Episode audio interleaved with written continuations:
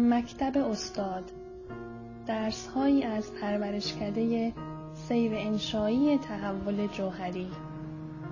خیش را بشناس نز راه قیاس. خودشناسی و خداشناسی با دکتر سید مصطفی آزمایش.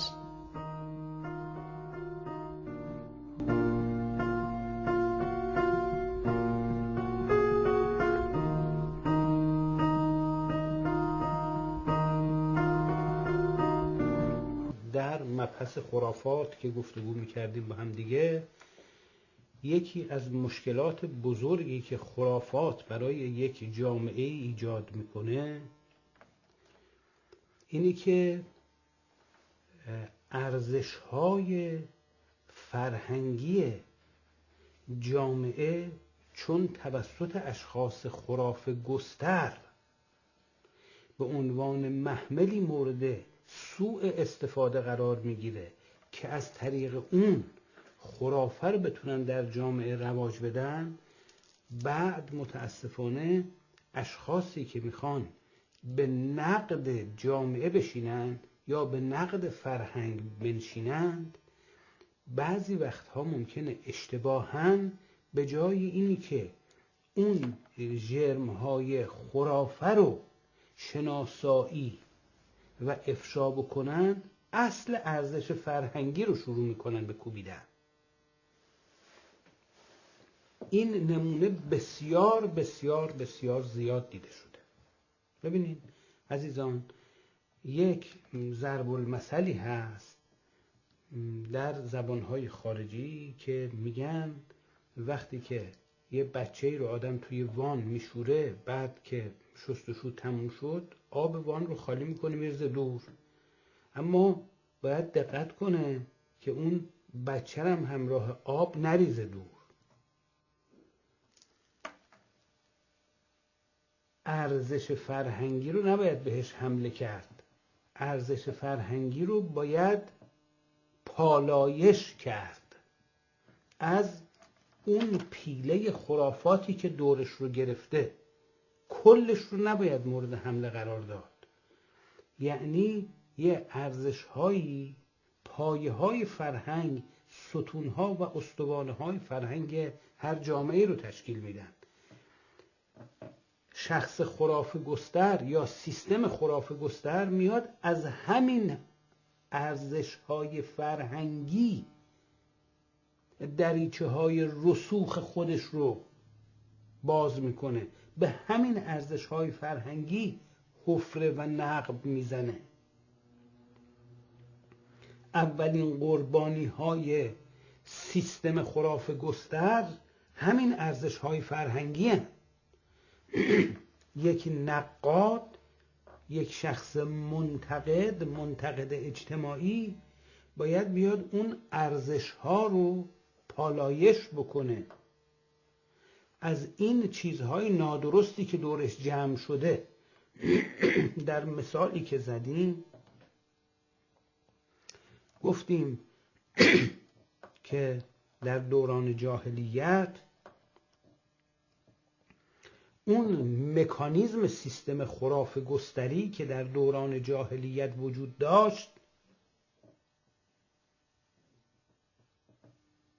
اومده بود نام مقدس الله رو به عنوان خدای یگانه که پایه ارزش های فرهنگی مکتب ابراهیمی بود رو گرفته بود و بعد بهش بتهای مختلف رو و افکار جاهلانه مختلف رو جمع زده بود و تمام این پیرایه ها و آرایه های دروغین رو بهش اضافه کرده بود و مفهوم مقدس الله در اون وسط فراموش شده بود تقریبا. یظنون علی الله ظن الجاهلیه. یعنی گمانی که یعنی برداشتشون پنداشتشون مردم در دوران جاهلیت نسبت به الله دیگه اعتقاد توحیدی نبود. زن جاهلی بود. پندار جاهلی بود. الله در سیستم ارزش هاشون هنوز وجود داشت اما توهی از مفهوم بود. شده بود یک امر جاهلی. یعنی می‌گفتن این الله خدا یگانه بلا شریکه شریک نداره اما اینا دختراشن این بتها دختراشن شریکش نیستن. اما دختراشن. اینا شریک نیستن با خدا. اما شفیع ما پیش خدا هستند پیغمبر اکرم صلی الله علیه و آله و سلم از طرف خداوند معمور نشدن که بیان همه این چیزها رو بریزن بیرون. معمور شدن که بیان و همه این پندارهای جاهلی رو بریزن دور.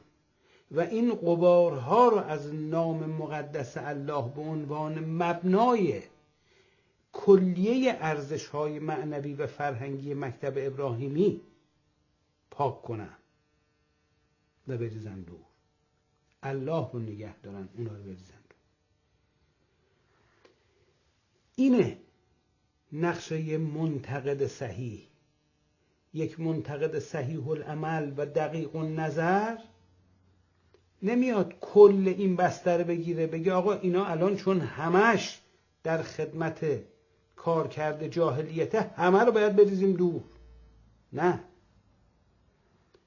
تمامی اون پیله های جاهلی رو باید با یک جاروبرقی نیرومند زدود بلعید پاک کرد.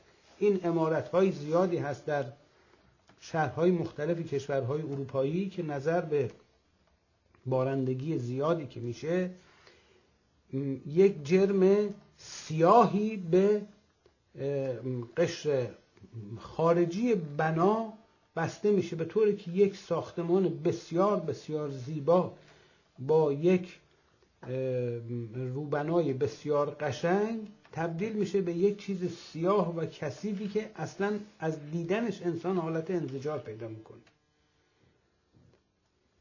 اون اصل ساختمان و بنا که پایه های استواری در زمین داره اون مثل ارزش اصیل فرهنگیه و تمام این جرم هایی که سیاه روش اندود میشه و اون رو زشت و کریه و بد و اصلا غیر قابل استفاده غیر قابل بهرهمندی می‌کنه بهرهوری می‌کنه اینها مثل خرافه میمونه. که یواش یواش چنگ میندازه تمام این ساختمان رو می‌گیره. اما چیکار می‌کنن در کشورهای خارجی؟ نمیان کل ساختمون رو تخریب بکنن. ساختمون رو نگه میدارن. با دقت هم حفظش می‌کنن. اما تمام این جرم های سیاهی رو که روی روبنای ساختمون نشسته با دستگاه های مخصوصی ازاله می‌کنن از بین می‌برن پاک می‌کنن. دوباره ساختمان به همون زیبایی و درخشش سابقش رویت میشه. هر ده سال هر پونزده سال این کار رو می‌کنن. یعنی ازاله می‌کنن این جرم های سیاهی رو که روی ساختمون میشینه. اگر نکنن ساختمون از بین میره. غیر قابل استفاده میشه. به همین دلیل مرتب و به روز این پاکسازی رو انجام میدن. حال در یک روش صحیح انتقادی شخص منتقد این کار رو می‌کنه. نمیاد اصل ارزش رو برداره بندازه تو زبالدان اصل ارزش رو حفظ می‌کنه پاسداری می‌کنه. اما همه چیزهایی رو که به اون اضافه شده و اون رو سیاه و تیره و بیریخت و بدریخت و کری کرده اونا رو برمیداره می‌زده دور. در دوران سیطره افکار کمونیستی چون اصولا کمونیسم مکتب کمونیسم بر مبنای ماتریالیزم دیالکتیک میچرخید. و اصولا اعتقاد به خدا و ایمان به عالم غیب و اصولا وجود عالم غیب رو اینها می‌گفتن اینها همش مربوط به دیدگاه های ایدئالیستیه و قبول نداشتن و زور هم داشتند در نتیجه اومده بودند و مبنای این مکتب رو قرار داده بودند بر اینی که به عوض معارضه و مبارزه با خرافات با اصل تمامی ارزش های فرهنگی توحیدی مبارزه می‌کردن و می‌گفتن برای اینکه بشر به خوشبختی و سعادت در تحول تاریخی برسه باید کل ادیان و مذاهب توحیدی به دور ریخته بشه. چرا؟ چون دین دینامیزم رو از جامعه می‌گیره. دین مثل افیون میمونه و و از این حرفا زیاد می‌زدن. اشتباه بزرگشون این بود که خرافه ای رو که به ارزش ها رسوخ می‌کنه با اصل ارزش ها یکی میانگاشتن. توجه داشته باشین که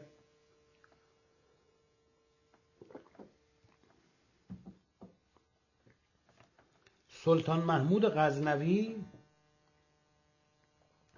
کارگزارانش کاراگاهانش بهش اطلاع دادند که در هندوستان معابد بسیار زیادی وجود داره. متعلق به هندوها و بودایی ها و مجسم های بسیار زیادی در اینجا درست شده که پایه مکتب هندویزم رو تشکیل میده. و هر کدوم از این مجسمه ها که در این معابد هست با تکه های بزرگ جواهرات بسیار قیمتی تزئین و آرایش شده.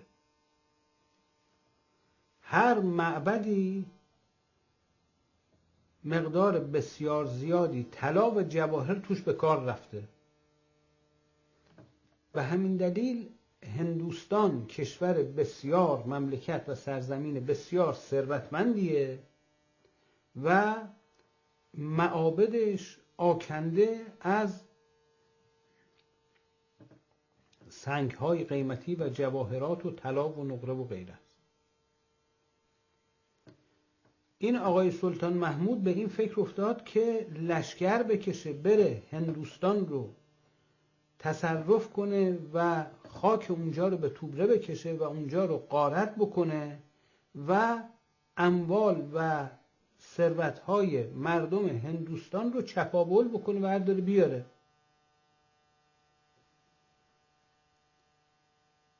اما احتیاج به یک محمل داشت. یعنی می‌خواست یه محمل سازی بکنه. یعنی بگه من چرا می‌خوام این کار کنم؟ داشت باز خودش زندگی می‌کرد. مردم هم داشتن زندگی می‌کردن تو ایران تو کشور خودشون. مردم سرزمین هند هم داشتن تو کشور خودشون زندگی می‌کردن. این طمع ورزیده بود به اون جواهرات. برای اینکه بتونه عمل خودش رو توجیه بکنه اومد از نام اسلام سوء استفاده کرد. گفت یه سپاهی من می‌خوام درست بکنم و برم با بت پرست ها بجنگم. و معابد بت پرستان رو خراب بکنم و بیرق اسلام رو در اون سرزمین بزنم. و بر همه شرکت در این سپاه که برای جهاد برای اعتلاع نام اسلام و از میان بردن شرک بت پرستی می‌خواد بره باید همه شرکت کنن. واجب بهشون بیان شرکت کنن. فراخان داد. مردم رو جمع کرد. یه سپاه عظیمی درست کرد. رفتن اونجا خاک اونجا رو به توبره کشیدن. تمام اون معابدی رو که با زحمت های بسیار زیادی ساخته شده بود اونها رو تخریب کردن از بین بردن. و سنگ های قیمتی جواهرات و اینا رو برداشتن آوردن به خودشون که چیکار کرد اونا رو. همراه خودش سلطان محمود یه عده بسیار زیادی شاعر برده بود که اینها نقش وزارت تبلیغات دربار محمود غزنوی رو داشتن. تمامی اون آدمکشی ها و خونریزی ها و اعمال فجیعی رو که بیانش شرماوره این انجام داد یا به دستور محمود غزنوی انجام گرفت اینها در قصائد بلند در واقع سوژه مداهی خودشون قرار دادن. و از محمود یک ابر انسان ساختن و جهانگیری و جهانگشایی و نسل کشیش رو گذاشتن به حساب اسلام و گسترش اسلام. این کارها بوده که باعث شده که یه عده‌ای نسبت به نام اسلام بدبین بشن. به خاطر این نوع سوء استفاده ها بوده.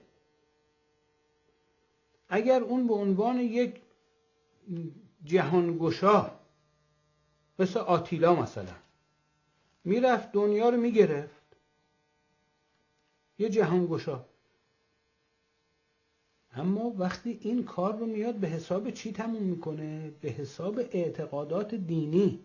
می‌ذاره به حساب اسلام. اون وقت مردم نسبت به اسلام بدبین میشن. بعد این طرف و اون طرف هزار سال بعد محققینی مثل پتروشفسکی و غیر زاله که پیدا میشن برمیدارن میگن آقا اسلام این کار کرده اون کار کرده پس دین بده یا غیره.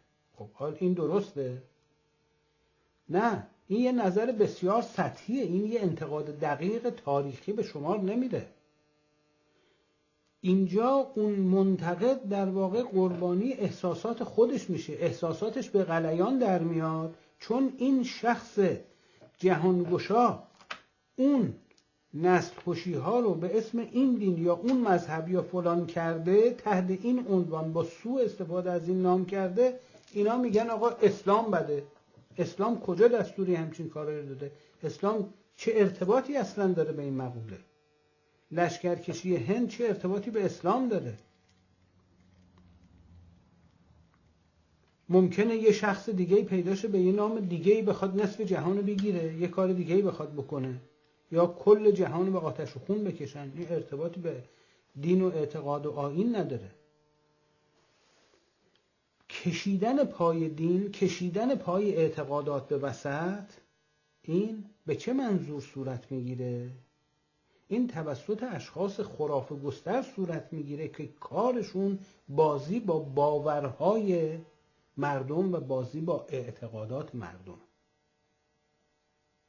اما ما نباید این اشتباه رو بکنیم و بگیم چون سلطان محمود به نام اسلام یه لشکری جمع کرده و رفته و در هند نسل کشی کرده پس اسلام بده. این بسیار غلطه. این بسیار بسیار خطاست خطای بزرگی. از اون طرف اون مداهانی که پول می‌گرفتن این پولا رو که سلطان محمود خرج می‌کرد برای این مداهان برای این وزارت تبلیغات خودش برای این شعرهای مختلف برای عنصری برای اسجدی برای قضائری برای فرخی سیستانی برای ازرقی هروی تمام اینا از هر جای یکی از سیستان مثل فرخی یکی از هرات مثل ازرقی هروی یکی از جای دیگه مثل منوچهری دامغانی. از دامغان هر کسی از یه جایی بلند می‌شد حرکت می‌کرد به غزنین. چرا؟ چون میشنید که سلطان محمود داره بی حساب پول خرج می‌کنه برای کسانی که مداهی بکنند ازش. محمود محمود غزنوی کاری به فرهنگ نداشت. اون می‌خواست خودش مورد تجلیل و تقدیس قرار بگیره. اگر دغدغه فرهنگی در زمینش بود به جای اینکه بیاد این همه خرج این اشخاص مداح بکنه که این حرفهای بارد رو در موردش بزنن میومد از فعالیت های یک شخص فرهنگی بلند نامی مثل حکیم ابوالقاسم فردوسی توسی حمایت می‌کرد که در پیری و توهیدستی به اون وضعیت زندگی نکنه و چشم از دنیا نبنده. پس دغدغه محمود غزنوی ها فرهنگ نیست عزیزان. دین نیست اعتقادات مردم نیست. اینها نمونه اشخاص خرافه گستر هستند که خرافه رو وقتی مستقر در عریکه قدرت میشن شروع می‌کنن با باورها و اعتقادات مردم بازی کردن و خرافه رو گسترش دادن. پخش کردن. و محمل حمل اون خرافه ها ارزش های اصیل رو قرار میدند اینطوری با ارزش های فرهنگی یه ملت بازی می‌کنن. میرن یه جا لشکر می‌کشن نسل کشی می‌کنن یه جای دیگه فرهنگی کشی می‌کنن با بست خرافه. اما ما که نباید به دامه اینها بیفتیم. ما باید انتقادمون صحیح باشه. برداشتن و توهین کردن و فحش دادن به اصل ارزش های فرهنگی چون مورد سوء استفاده ی خرافه گستر قرار گرفته خطای بزرگیه. مطلب رو دنبال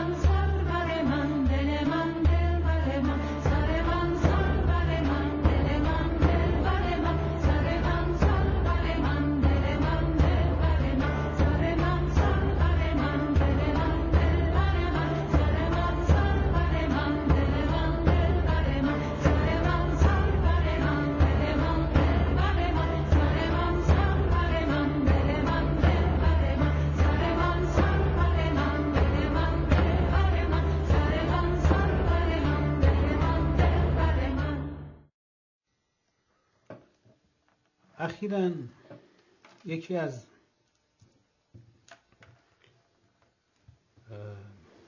دوستان نادیده بینندگان عزیز یک نامه برای من ارسال کرد که در اون نامه ضمن محبت بسیار زیادی که ایشون ابراز داشته بود و نشانه علاقمندی ایشون به فرهنگ و معنویت هر دو بود گلی داشت از گفتار بعضی از گویندگان که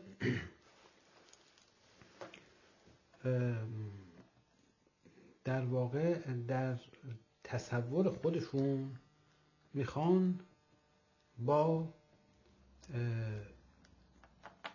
مجموعه سوء استفاده هایی که باعث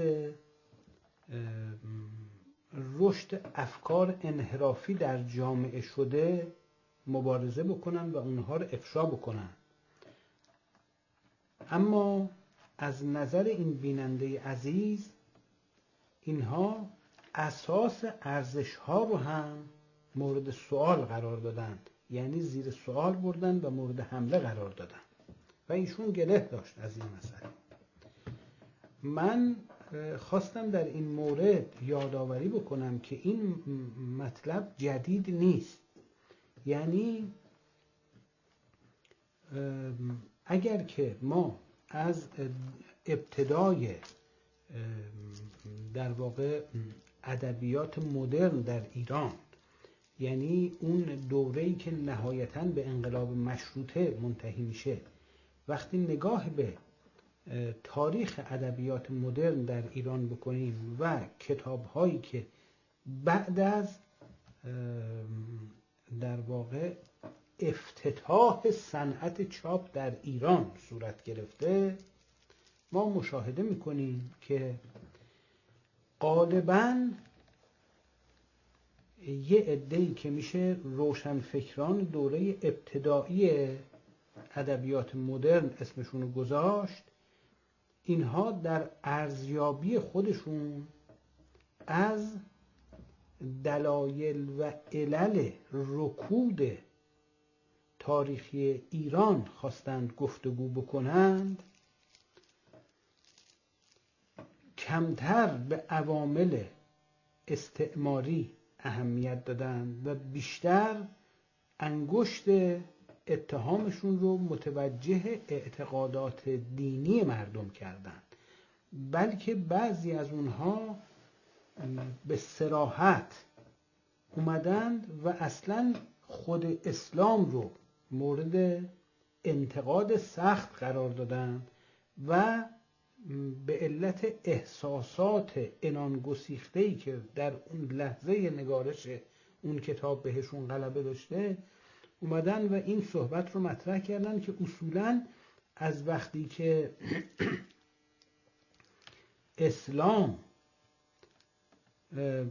به ایران وارد شد از اون موقع سرنوشت ایران عوض شد و ایران در یه مسیر رکود شروع کرد از تحول بازموندن و بعد درجا زدن و دچار عقب افتادگی زیاد شد.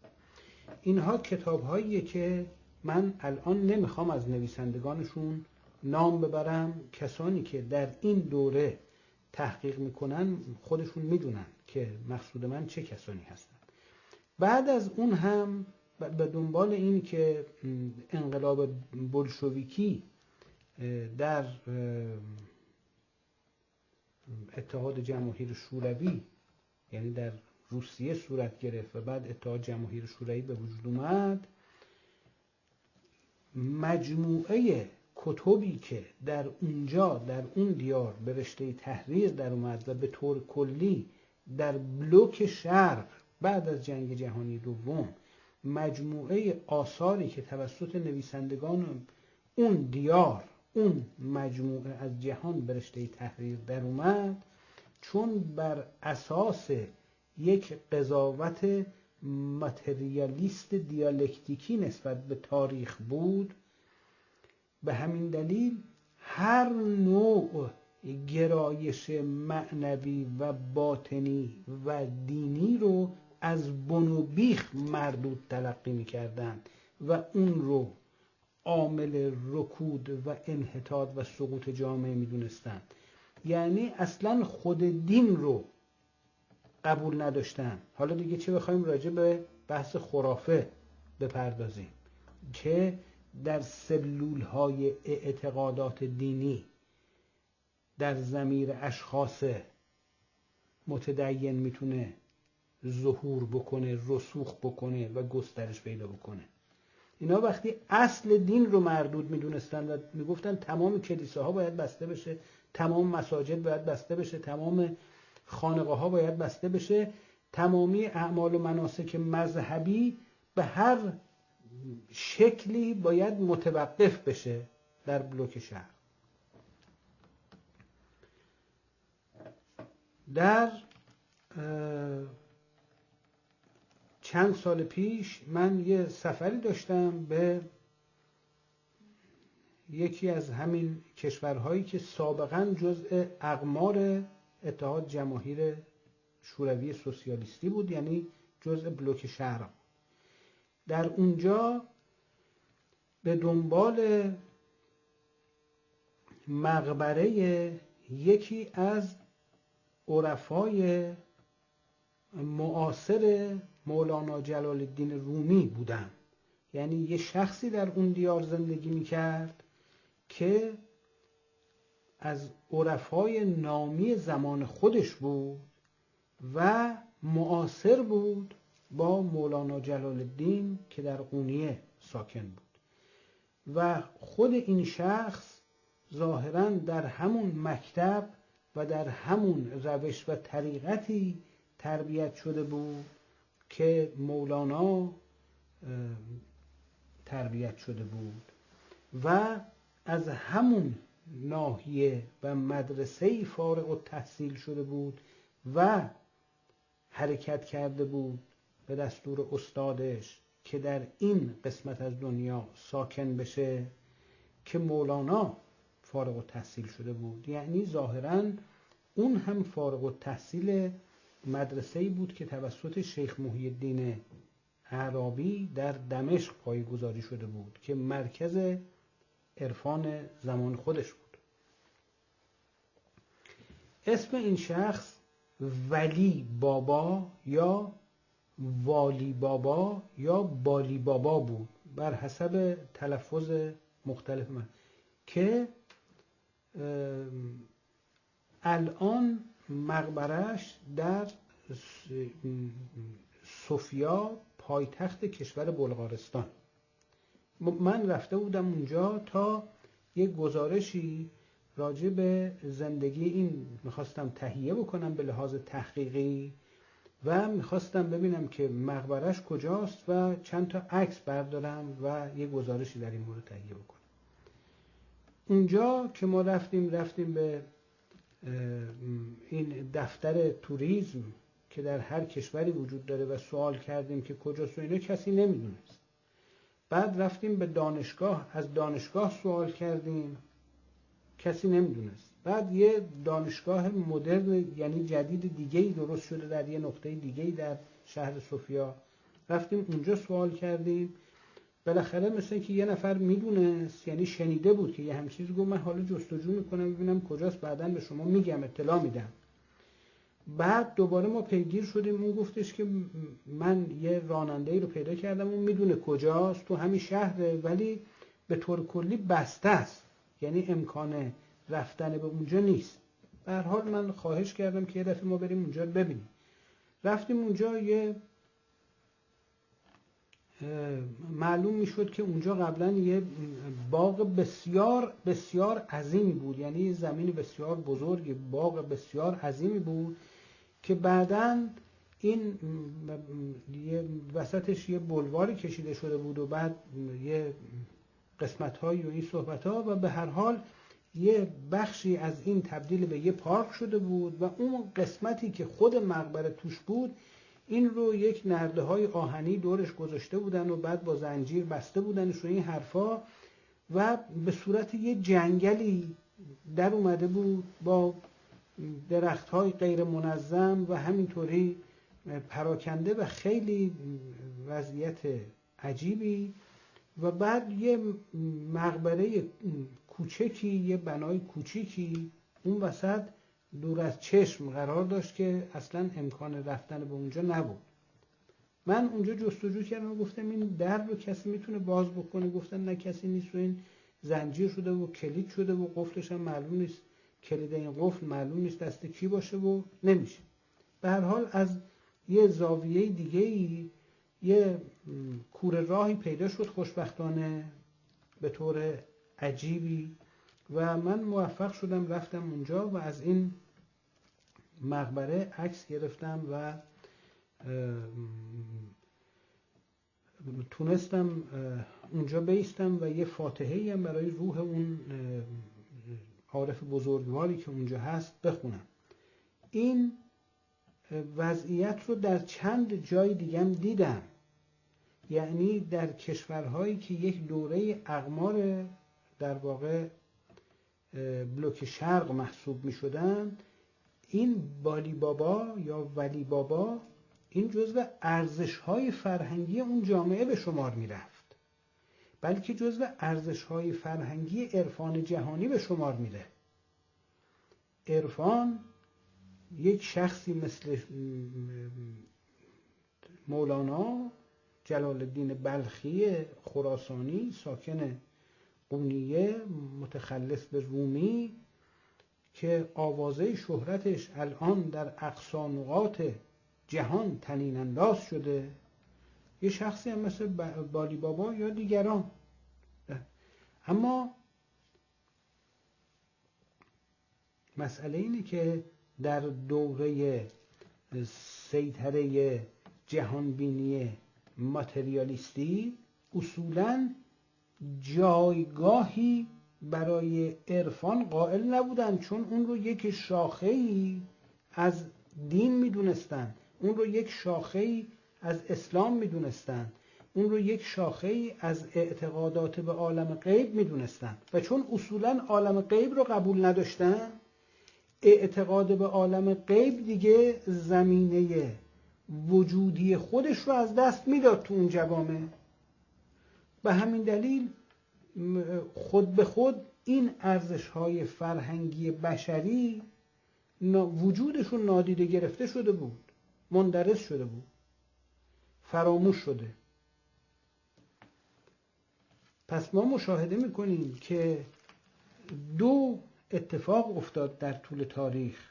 یکی اینی که این جریان های روشنفکری که در دورانی که مقدم بر انقلاب مشروطیت بود در ایران پدیدار شدند اینها به کلی می‌گفتند علت عقب افتادگی ایران از چرخه تحولات تاریخی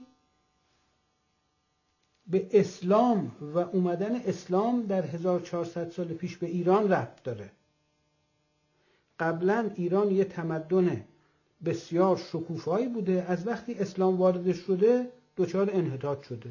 این در واقع از روی قلبه احساسات یه همچین حرفی می زدن. این حرف مبنای تاریخی اصلا نداشت و بررسی های تاریخی خلاف این رو اثبات می‌کنه.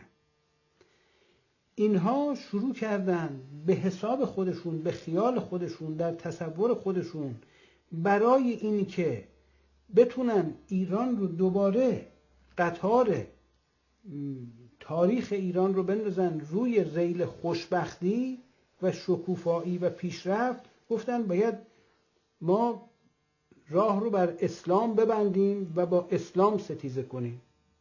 این یه گروه بودن. یه دسته دیگه هم بعد از انقلاب بلشویکی در همسایه شمالی ایران به وجود اومدند در ایران که اینها معتقد بودند که اصلا چه دین اسلام چه دین زرتشتی چه هر دین دیگه ای در هر جامعه ای سبب انحطاط و انقراض اون جامعه میشه. و اگر جوامع اروپایی پیشرفت کردن مدیون پیشرفتشون رو مدیون محدود کردن دست کلیسا بعد از حوادثی که منجر به رونسانس در اروپا شد می‌دونن. ارزیابی کردن و گفتن یک رونسانس فرهنگی باید در جوامع مختلف صورت بگیره که در طی اون اصولا دین از جامعه رخت بربنده. بری کنم هر دو گروه در یه چیزی مشترک بودن و اون این بود که هر وقت که می‌خواستن به دین حمله کنند یعنی اسلام رو مورد انتقاد قرار بدن و بهش حمله بکنن شروع می‌کردن از به تاریخ در آینه تاریخ نگاه کردن و تمامی سوء استفاده هایی رو که از نام اسلام شده بود به حساب اسلام تموم می‌کردن. یعنی یه عده آدم آدم خراف گستر میاد می‌گیرن یه عده آدم آزاداندیش رو به دار می‌کشن به زندان میندازن شکنجه می‌کنن آزار می‌کنن. بعد اینا رو میگن اسلام گفته ما این کارو بکنیم. عین القضات رو به دار می‌کشن. برای این کار میگن اسلام گفته ما یه آدمی مثل عین القضات رو به دار بکشیم. اون وقت این رو این شخص شخص مثلا ماتریالیست برمیداره می‌نویسه در تاریخ خودش میگه اصولا اسلام یه شخصی مثل عین القضات رو بر نمیتابه وجودش رو. پس اگر ما می‌خوایم جامعه ما دوباره محل رشد اشخاصی مثل عین القضات ها بشه باید اسلام رو از جامعه بذاریم کنار. نظیر این مطلب بسیار زیاد نوشته شده. اینها خطاست. یعنی اگر به دقت شما در این امر نظر بکنید متوجه میشین که در طول تاریخ اشخاص بسیار زیادی پیدا شدند جباران بسیار زیادی پیدا شدند که به دنبال این میگشتند که چطوری زمام اختیار مردم رو به دست بگیرن و برای این کار با استفاده از تکنیک خراف گستری با اعتقادات مردم بازی می‌کردند. پس یک روشن فکر میاد. مکانیزم خرافه رو بررسی می‌کنه. شخص خراف گستر رو افشا می‌کنه و مردم رو آگاه می‌کنه نسبت به خطر در افتادن به ورطه خرافات. این کار ساده ای نیست. اما وظیفه روشن فکر متعهد غیر از این نیست. اینی که ما بیایم اصل ارزش ها رو از بین ببریم. برای اینکه بخوایم جامعه رو از خطر خرافات مسون نگه داریم وقت جامعه پوک میشه. اون وقت جامعه فقیر میشه. ارزش های فرهنگیش رو از دست میده. دیگه چیزی براش باقی نمیمونه. تمام میراث فرهنگیش رو از دست میده. به این دلیله که ضرورت پیدا می‌کنه که ما بین مقوله خرافات و ارزشهای اعتقادی قائل به تفکیک بشیم و به شدت به افشای خراف گستران بپردازیم. چون اینها کسانی هستند که ارزشها رو قربانی می‌کنن.